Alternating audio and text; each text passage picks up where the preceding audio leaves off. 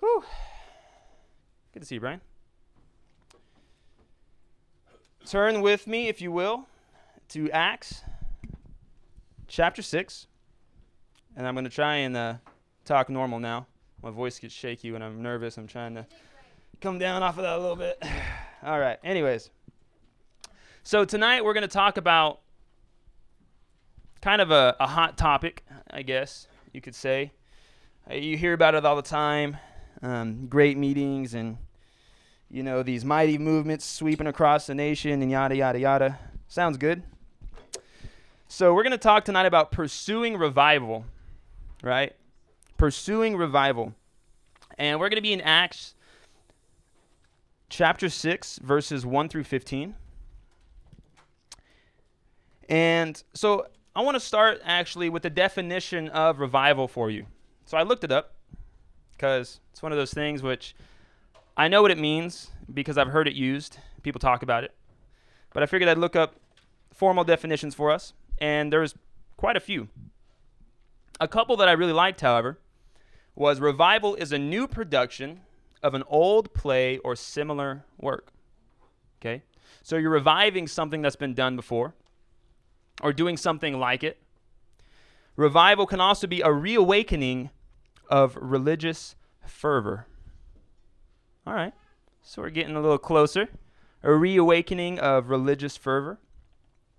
Or it can be a restoration to bodily or mental vigor, to life or consciousness, or success. Hmm. Interesting definitions, right? So here's the thing everybody wants revival. You hear all this stuff about our nation needs revival. We need to pray for revival. We want to see revival. All these things. You know what? That's great. I would agree. I think our nation needs revival. I think the churches need revival. I think the whole world needs revival. And guess what? In 50 years, we're going to need it again. But here's the thing about revival where does revival start? Ah, there you go. Everybody do this. Revival starts here. Revival starts here. Right? Anybody ever seen um, walked outside and seen the the the sky just covered in black smoke? And you look out and there's helicopters going and there's EMS truck maybe not EMS, maybe, I don't know. All kinds of fire trucks and stuff going. You look up and there's an entire hillside just in blazes. I've seen it several times. In fact, one year, um, my parents live way out towards Mountain Home, out on Junction Highway. And one year, we weren't sure if we were going to have to like try and get everything out of our house because the fire was so huge. It had devastated ranches and homes, and it was just spreading, well, like a wildfire. That's what it does. And it's interesting. You know how crazy forest fires and things like that usually start? You know how houses get burnt down? One spark one flame, one match. That's it. That's all it takes. Revival is the same way. It starts here. So it's not fair to say, I want revival if you're not willing to be that one flame. Revival has to start here. And so I actually pulled up some lyrics from a song that I really like. I haven't heard it in a while. But it's a song called It Starts With Me by Tim Timmons. So I would, I would recommend if you haven't heard that to, on your way home tonight, look up It Starts With Me. It's a great song. And some of the words are this What can I do to leave a legacy? How can I speak with authority when I can't see you? When I can't see you. How can I know the dreams you have for me? How do I believe beyond what I have seen when I can't hear you and I can't feel you now? He goes on in the chorus to say, You're my revival song. And you start where I belong on my knees. On my knees. And at the end of that chorus, he finishes it with, Oh, it starts with me. It's one of my favorite songs. Uh, it gets me, uh, gets me a little choked up, man, because when I, when I heard that song, I was going, going through, uh, I don't even, honestly, I don't remember what I was going through. I just remember how it felt right? And I was going through a time where, man, I was crying my heart out. Not maybe not literally crying, but crying my heart out in in praise and in worship as I was singing the song. And so I think this is very applicable because what we see in Acts, though it's not necessarily revival, it is the vival, right? It hasn't been done before. There is no re. Um, what we're seeing in Acts is actually the source of vitality. Okay? We're, we're looking at the birth of the church, and we're looking at it, though, as our target for revival. What is it that Jesus did? What is it that Jesus left the apostles to do to start? What are the, what are the, uh, the principles that they left for us to walk in as the foundation of the church body that has been being built ever since? Right? What are those things? So we've been looking at an explosive church, at a, at a, a crazy, magnificent church beginning in the book of Acts. And tonight we're going to take a little bit of the story. We're going to we're to think about what we've been reading and what we're going to read. We're going to have to realize that it is that old work that we want to reproduce. Or it is that old work that we want to have something similar happen in our life. But here's the thing. We're going to draw something out of this story. And that is there are four things four things that you need in your life to start revival in your own heart. Okay, four things. And if you can start a revival in your own heart, remember it takes one spark, one match, one flame to cover a city, to cover the hillsides with fire. Those four things that we're going to look at towards the end of our message, middle of our message, whatever, is very simple, but it's important. Four things is knowing the word, believing the promises, knowing the Spirit, and advancing. It's very important, advancing in obedience. So we'll, we'll come back to that. First of all, though, we're going to look at this through the example and the character of Stephen. So join me in Acts chapter 6, verses 1 through 7 which we covered last week, but we're going to cover it just briefly again. Now, in those days, when the number of the disciples was multiplying, there arose a complaint against the Hebrews by the Hellenists, because their widows were neglected in the daily distribution. Then the twelve summoned to the multitude, uh, the multitude of the disciples, and said, "It is not desirable that we should leave the word of God and serve tables." Therefore, brethren, seek out from among you seven men of good reputation, full of the Holy Spirit and wisdom, whom we may appoint over this business. But we will give ourselves continually to prayer and to the ministry of the word. And the saying pleased the whole multitude, and they chose Stephen, a man full of faith and the Holy Spirit, and Philip, Prochorus, Nicanor, Timon, Parmenas, and Nicholas, a proselyte from Antioch, whom they set before the apostles. And when they had prayed, they laid hands on them. Then the word of God spread, and the number of disciples multiplied greatly in Jerusalem, and a great many of the priests were obedient to the faith. Now, we talked about this last week, so we're not going to dig in too much. But we're going to look at Stephen it's interesting that they're giving a list of, hey, here are the men that were brought forth to be deacons, basically, is what they are, to be servants of the church, right? So we talked about that. Deacon really isn't a fancy thing. We've made it fancy. It's not. Um, they've brought him forth, but it's interesting. They list Stephen as a man full of faith and of the Holy Spirit and when they're giving the uh, requirements of the type of men they want brought before them, they say, uh, back in verse, what is that, 3, I believe, seek out from among you men of good reputation, full of the Holy Spirit and of wisdom. So, if nothing else, we know that Stephen met those requirements. He had a good reputation inside and outside the church, as it says in 2 Timothy he was full of wisdom. And obviously, he was full of the Spirit. And we talked about that those are basic requirements for deacons, but really, those should be basic foundational things in all of our lives. All of our lives. We should all be, if we're following Christ, we should all be people that people see and give a good report and good testimony about. should all have good character. If we're growing in the word, that should bear fruit, and we should all be people of wisdom. God gives that to those who ask, right? And if we're walking in wisdom, if we have good character, if we're seeking the Lord daily, then naturally, naturally, we should be men and women that people go, man, that guy, that guy, or that gal has the Spirit. We can see it in them, right? So it's kind of our aim that we want to be in that type of place. But here's the thing other than this, okay, we kind of know this, they've told us. Who is Stephen? Who's Stephen? Stephen's Stephen's a nobody. Right? Sorry. biblically speaking, biblically speaking, who is Stephen? Where was he before this? He was a dude amongst the, the disciples, just like everybody else. Right? Just like everybody else. Wasn't anybody special. He's not an apostle. He's not a famed teacher, right? He probably, you know, didn't grow up under the head Pharisee like Saul of Tarsus, who becomes Paul, did. Who is who's Stephen?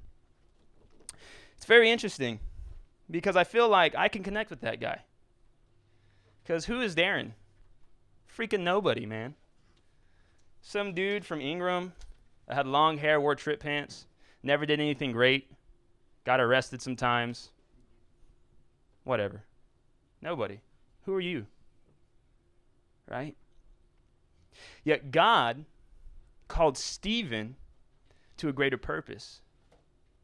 And God put that good character, put that wisdom, put that power of his own spirit into him. There's nothing that Stephen did. You know? Anything that I could claim, that I could try to claim in my life, God has given me and empowered me and blessed me with. Outside of that, man, I ain't got nothing. I got nothing. You should see my artwork at school. It's pitiful. No, it's all right, but that's a different point. Anyways. But he's picked out of his group because God has given him character, he's given him wisdom, he's given him his fullness of his spirit. And so they ordain him as a servant of the church, as a deacon. And you know the glory of his deaconhood was to go serve widows. Praise God. Go serve widows. Wonderful work. But it's interesting, we saw last week that as not only the church is growing, but then they they they lay hands on new leaders and new people from the body step up and embrace the calling God has put on their life. That after this, it says in verse 7 Then the word of God spread, and the number of the disciples multiplied greatly. Not just multiplied, which is said over and over and over, but has multiplied greatly. And even the, the, the, the Jewish priests are coming to salvation in Christ. Man, that's amazing what God is doing, not through apostles and prophets and preachers, but also through the men and women he called out of his body. Well, men here. All right. So let's go ahead and move on. Let's look at verses 8 through 15 now. Let's learn a little bit more about Stephen. We're going to be looking at Stephen even into next week, okay? So we're not going to get the full story tonight. Verses 8 through 15.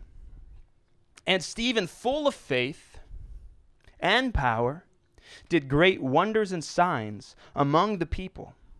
Then there arose some from what is called the synagogue of the freedmen, Cyrenians, Alexandrians, and those from Cilicia and Asia, disputing with Stephen. And they were not able to resist the wisdom and the spirit by which he spoke. Then they secretly induced men to say, We have heard him speak blasphemous words against Moses and God. They stirred up the people, the elders, and the scribes, and they came upon him, seized him, and brought him to the council. They also set up false witnesses who said, This man does not cease to speak blasphemous words against this holy place and the law. For we have heard him say that this Jesus of Nazareth will destroy this place and change the customs which Moses delivered to us. And all who sat in the council, looking steadfastly at him, saw his face as the face of an angel. Man, that's where it starts getting good, but we're going to have to cut it off right there. Okay, y'all have to come back next week for the rest of the story. Or, you know, you could read it yourself. Either way. Um, but it's interesting. Stephen, this guy called out from the body, he's a man. He's an amazing example of God's power and God's grace. Now, why do I say that? Because Stephen goes from zero to 60 in like three seconds. There is no Stephen. And then there's a Stephen. Oh, and he's great in signs and wonders. Oh, and many people are coming to Christ. And so much that the Pharisees and Sadducees are arguing with him and cannot overcome his wisdom. And now they're trying to kill him. Who does that sound like? Jesus. Who else does that sound like? The apostles. Happened pretty quick. Now, we don't know Stephen's background, but there it is, right? So we have a little Jesus Jr. on the streets, which, strangely enough, is what we're all called to be. And it's a perfect example, in my opinion, how a group of people, literally a group of people, can change a nation. Now, that might, yeah, yeah, okay, that sounds really good. No, literally. KG Eso, founder of Soul Winners India. Haven't got to meet him. He just passed away just recently, but I've met his son Shaju. He stayed with us here for two weeks uh, for Aim for the World. Sh- uh, KG Eso was from the southern tip of India. All kinds of Christians in the southern tip of India. He worked for the government. He went to the northern, which is the like 80% of India is the northern region. And as he's working for the government, going door to door, province to province, state to state, doing uh, what do you call them? Poll, census, whatever, yeah. And as he's going around, he's saying, Where are the Christians?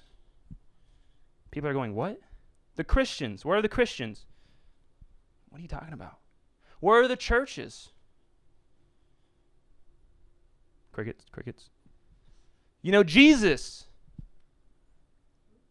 No idea. No idea. So as he's going door to door, he begins to pray for people. That's all he does. He prays for them, doesn't preach to them. He knocks, he prays, he leaves. God answers their prayers. They come find him. What God did you pray to? Because this, this situation in our life was unresolved X amount of years, X amount of months, and your God answered it. People started getting saved. Fast forward about two years, now he's setting up a, a, a like a PO box type of deal and he's he's got people around him and they're all going out and they're praying for people. People are getting healed. Miracles are happening in india. Uh, churches are starting to be planted. And now they have this this mailbox where mail is coming in where people are asking questions. They're asking about their god. Fast forward 25 years. Soul winners india is the largest ministry i believe in india. They have multiple bible schools around the northern states of india they have well over 500 pastors. In 2014, 500 pastors met 500,000 people with the gospel. Over 100,000 people got saved. Over 12,000 people were baptized. And when he got to northern India, nobody knew what a Christian was. And now his sons are continuing his ministry. I have his book. Patience has his book if anybody wants to read it. It's very interesting from what I hear because I've never read it but I know his story, so it's a little different. But Stephen here, like KG, is a perfect example how a handful of people can literally change a nation. How from many people coming from even the priests becoming Christians, now the gospel is multiplying. It's not just adding, it's multiplying. It's a perfect example of how one man can turn his town, his situ- the, the environment around him upside down for Jesus or even the leaders are coming now to hear and dispute the message of this man, Stephen.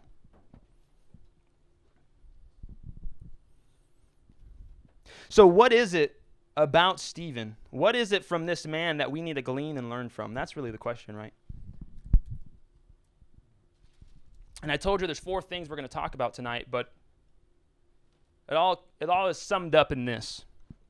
The one thing that I see about Stephen in his life, and we'll see it more as we go on through the scriptures next week, is that in everything that Stephen did, in my opinion, you know what his first and foremost thought was? What his purpose, at least what he felt his purpose was? To honor and glorify God. Not just as a byproduct of his life, not just as an addition to, not just in convenient timing, but the purpose, the value, and the priority of his life was honoring Christ in every situation that he had.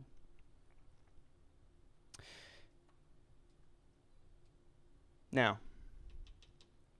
my definition of revival is that the reawakening of religious fervor that we need is to be reawakened to the idea that in everything we do, we should seek to honor and glorify God.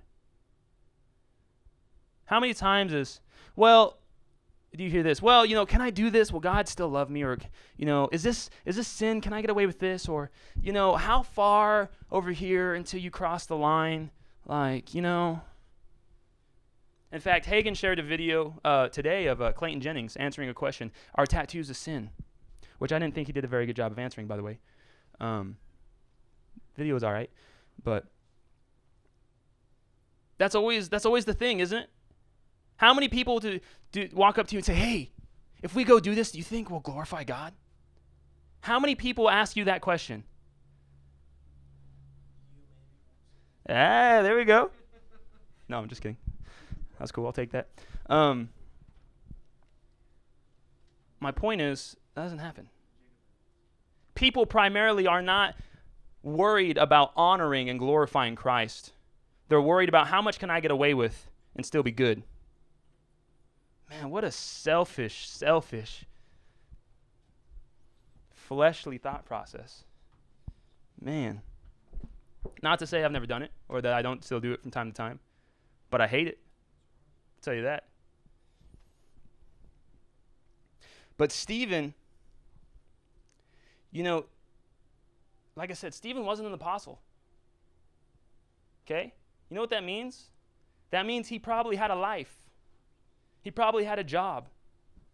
He probably, maybe could have even had a family. Maybe he was married. Maybe he had kids. We don't know.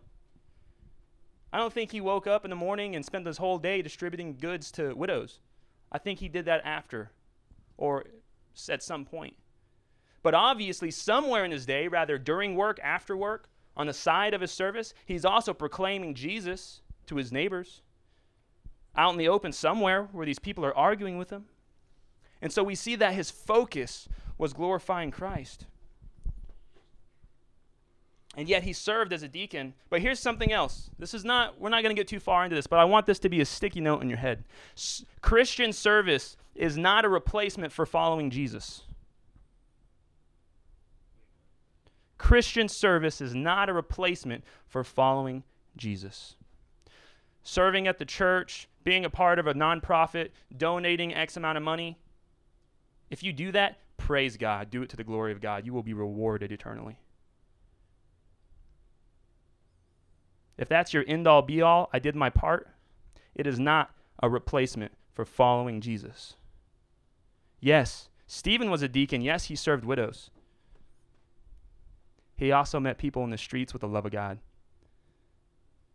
He also prayed and they saw signs and wonders.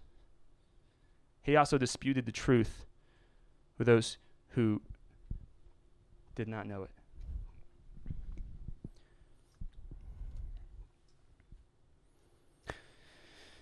So, in everything Stephen did, he sought to honor God, and because of that, God honored him, right? And there's plenty of verses for that. I didn't write them down for you. But here's, here's the thing God has two desires for you, primarily. Two desires. You want to know what God's two desires for you are? Glorify Him, bear fruit. Simple. Don't believe me? Read the New Testament. It doesn't take that long. Glorify God, bear fruit. That is God's desire for you. And with it comes all of his blessings, too. It's not a one way street, man. God is good. So, how do we do that?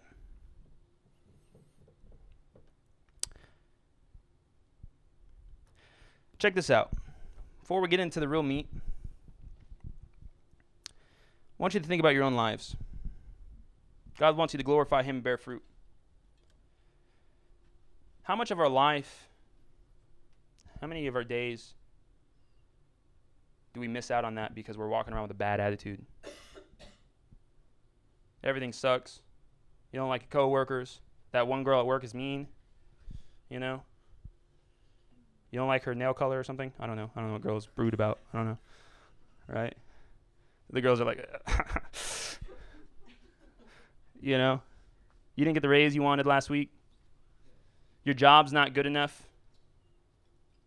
Guess what? Every every job sucks sometimes, except for mine. My job is awesome. Other than that, every other job I've ever had sucked at some point, right? Um,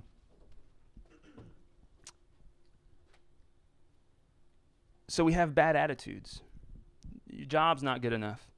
The house isn't nice enough. You know? Don't make enough money. Ooh. Don't have good enough friends. Whatever. There are these things that we, we walk around and we grumble and we moan about as if God's grace wasn't sufficient. You know? I wonder I wonder how much time Stephen walked around the streets grumbling about the widows he was serving. How often do you think he was whining about whatever job he had? Think he complained about how mean the apostles were? I don't think he had time, honestly. I think he was too focused. I think he was too pra- too busy praising God that he didn't have time to whine against him for foolish things.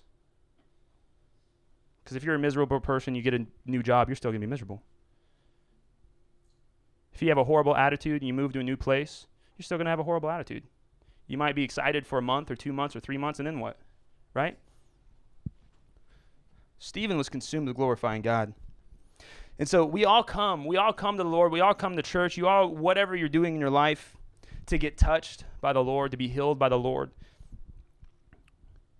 But then we do this. It's crazy. We do this. We come to church to find Jesus. And then once we find Jesus, we build our lives around a relationship with the church and a worship schedule rather than a relationship with the Spirit that came from Christ. Does that make sense? Do I need to say that again? I can. So we come, we get touched, we get saved, and then we build our lives around a worship environment rather than building our lives around the worship of the God who has called us friend. And because of that, we end up dry. Sooner or later, end up dry. This is why we don't see masses of people coming to salvation. We don't see churches rapidly growing. That's why we don't have new friends and new relationships. We're not bringing new people into our homes, inviting them out to lunch, right? We don't feel like we have a, per, a personal purpose. We don't have a personal message in our heart that God has given you for that day or for that week. But Jesus, the apostle Stephen, they built their lives around a connection with the Holy Spirit of God that has been given to everyone who believes. And they built themselves up around that. The worship schedule, the church friends, the service came out of that relationship. That relationship does not come out of those things if you're not pursuing it. Does that make sense?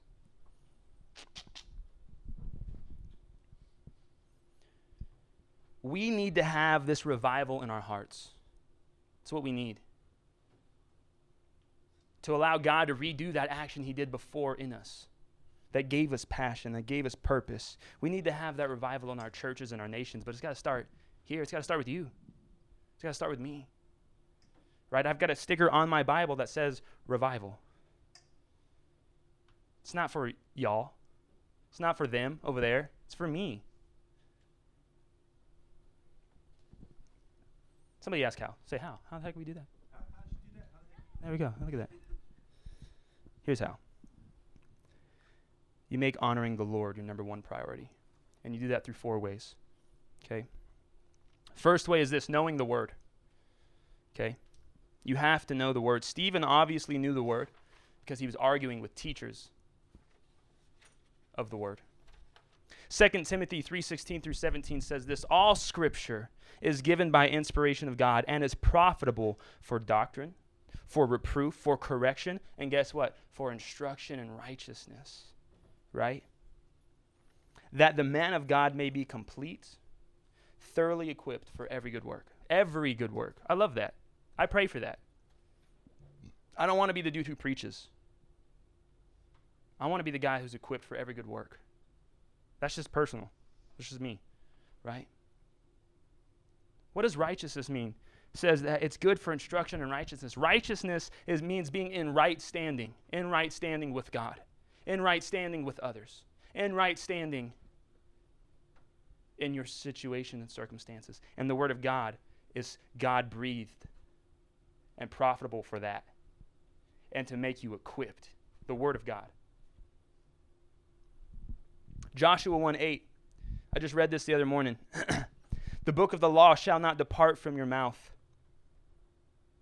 What does that mean? What does that imply? He didn't say it shouldn't depart from yours. Depart from where? Your mouth. It means we got to be sharing it. The book of the law shall not depart from your mouth, but you shall meditate in it day and night, day and night, that you may observe to do, to do according to all that is written in it. For then, then you will make your way prosperous, and then you will have good success when the word of God is on your lips. When in the morning and the evening you're still trying to understand it.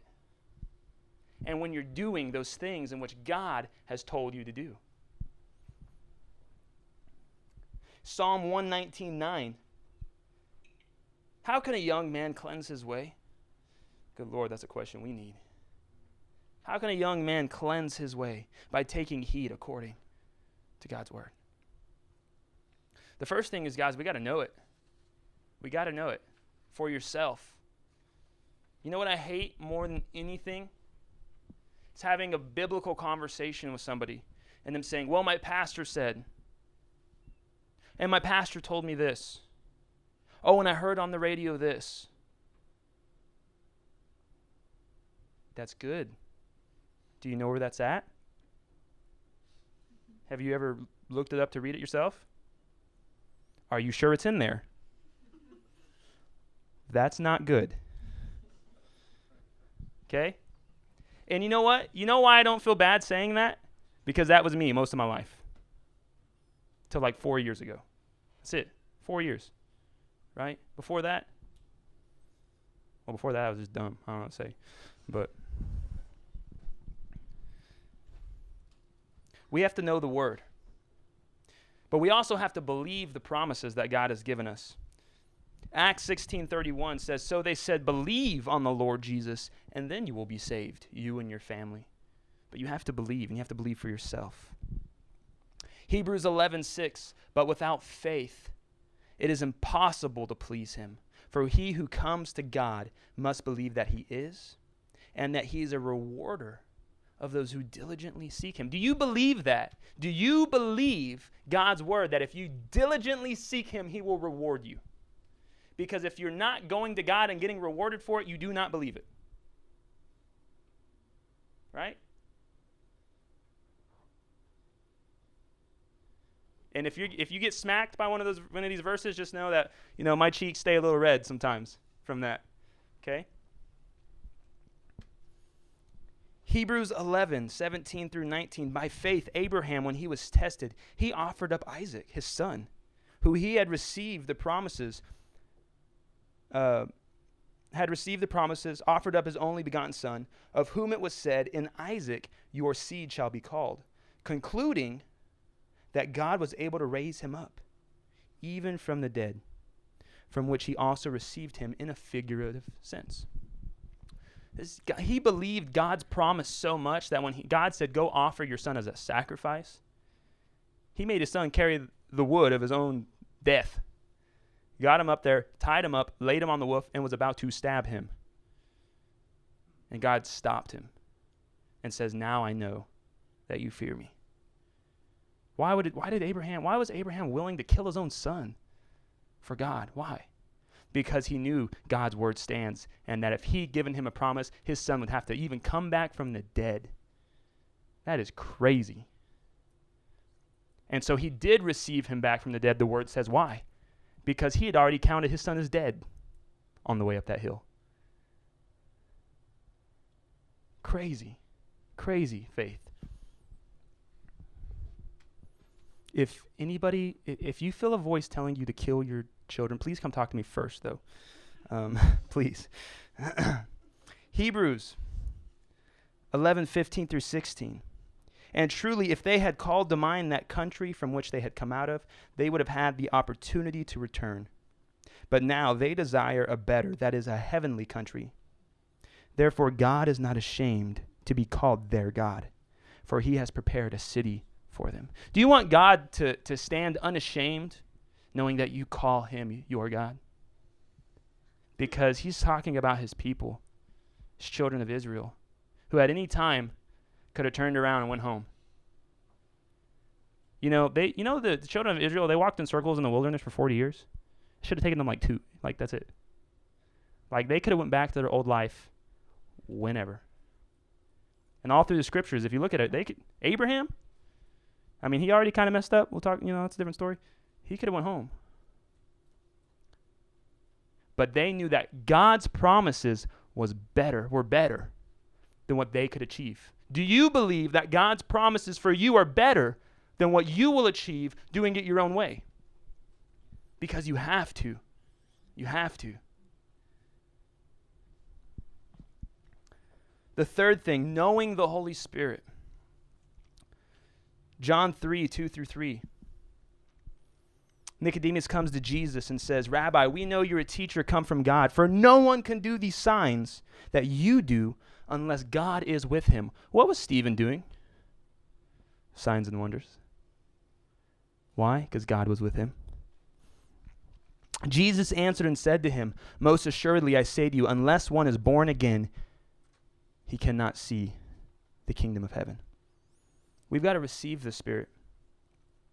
And then we have to build a relationship with him. Romans 8, 5 through 6. For those who live according to the flesh set their minds on things of the flesh. But those who live according to the Spirit, the things of the Spirit. For to be carnally, that means fleshly minded, is death. But to be spiritually minded is life and peace. Um, I'm just going to paraphrase the next one because it's a little long. So in Acts 4 29 through 21, they're being threatened, and they go into a room of prayer and they say, Lord, hear their threats and empower us by your Spirit with boldness to proclaim your message and to stretch out your hands to heal and do signs and wonders. And the whole room is shaken, and they're filled, it says they're filled again with the Spirit. Did, did he leave? No, he didn't leave. But they were given a new, a new passion, a new power, a new fervent heart by God because they called out and asked for it.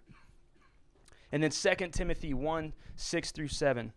Therefore, I remind you to stir up the gift of God, which is in you through the laying on of hands. For God has not given us a spirit of fear, but of power and of love and a sound mind.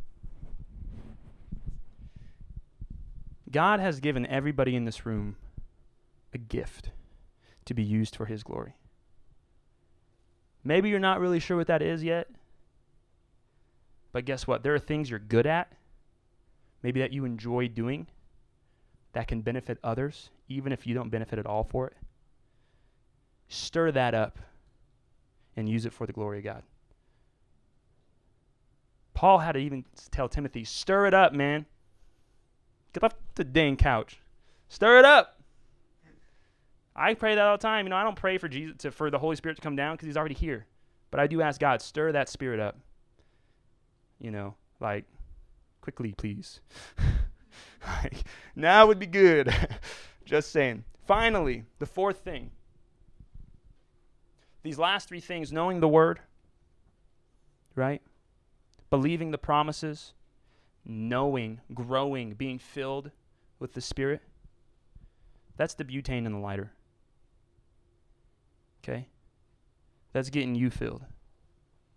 The spark, that thing that causes the flame, is obedience. But the fourth thing of having a, a, heart of revival is not just obedience, it is advancing in obedience. So check this out. I'll explain that in just a second. James 2 14 through 17. What does it profit, my brethren, if somebody says that he has faith but does not have works? Can faith save him? Basically, what he's saying is, is that real faith? Is what he's saying? If a brother or sister is naked and destitute of daily food, but you say to them, Depart in peace, be warm and filled, but you don't give them the things they need for their body, what good is that? Thus, also, faith by itself, if it does not have works, is dead. Romans 1 5 says that through him, being Christ, through Christ, we, we have received grace and apostleship for the obedience to the faith among all the nations. So, what's the outcome of true faith? Obedience. Obedience. Finally, 1 Corinthians 15 58. So, the last verse. Therefore, my beloved brethren, be steadfast, be immovable, always abounding in the work of the Lord, knowing that your labor is not in vain in the Lord. See, but here's the thing it's not enough to know, you have to do. It's not enough to know. What did James say? If you know they're hungry and they're naked, and you say, hey, be blessed, they're still hungry and naked. You did not help that situation. God has called us to obedience, right? Not to know, but to do. Not just to come up to receive and to receive, to receive, to receive, but also to co- come with something to give. And if you are receiving, receive in a way so that you have something you can go out and give. If you if that's the only thing you get from tonight is showing up to church with something to give to someone else, and when you hear a sermon, take something home to give to someone else, your whole life will change if you do that one thing. I know, because that's how it started for me. Going to give, not to receive.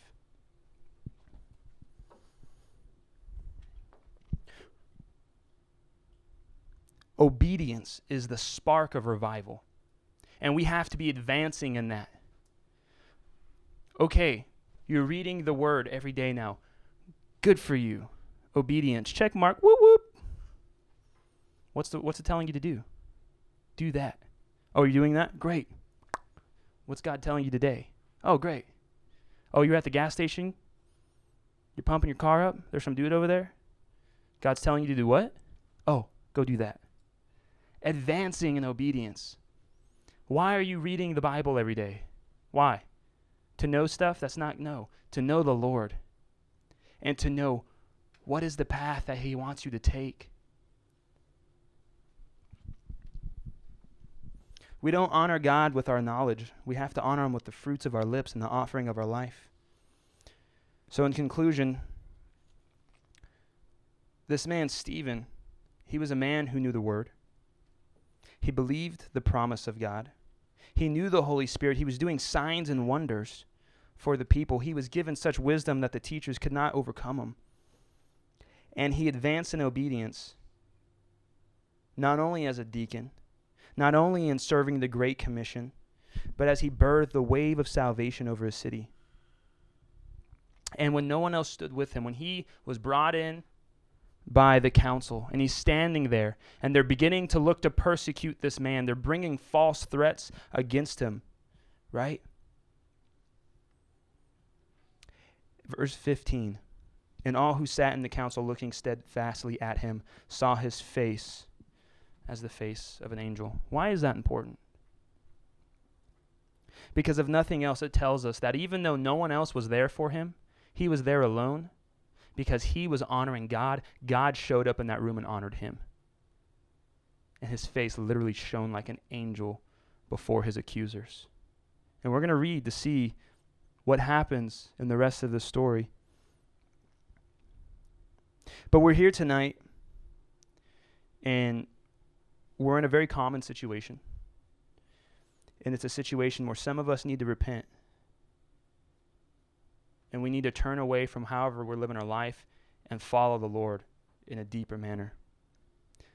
Some of us need to stir up what God has already given us and be reminded of, man, the purpose He's given you as a son of God. Some of us need to push forward in what we're doing and not fall back. But we all need to pursue revival, all of us. And you need to pursue it here. Because if you pursue it here, if God puts a flame here, people around you will start to catch it. And that is how a nation and how a church, how a city is revived. Let's pray. If you if you want to pray, if you want to ask God to give you a heart of revival, if you need to repent, if you need to be stirred up, if you want to push forward, stand with me and let's pray for that right now.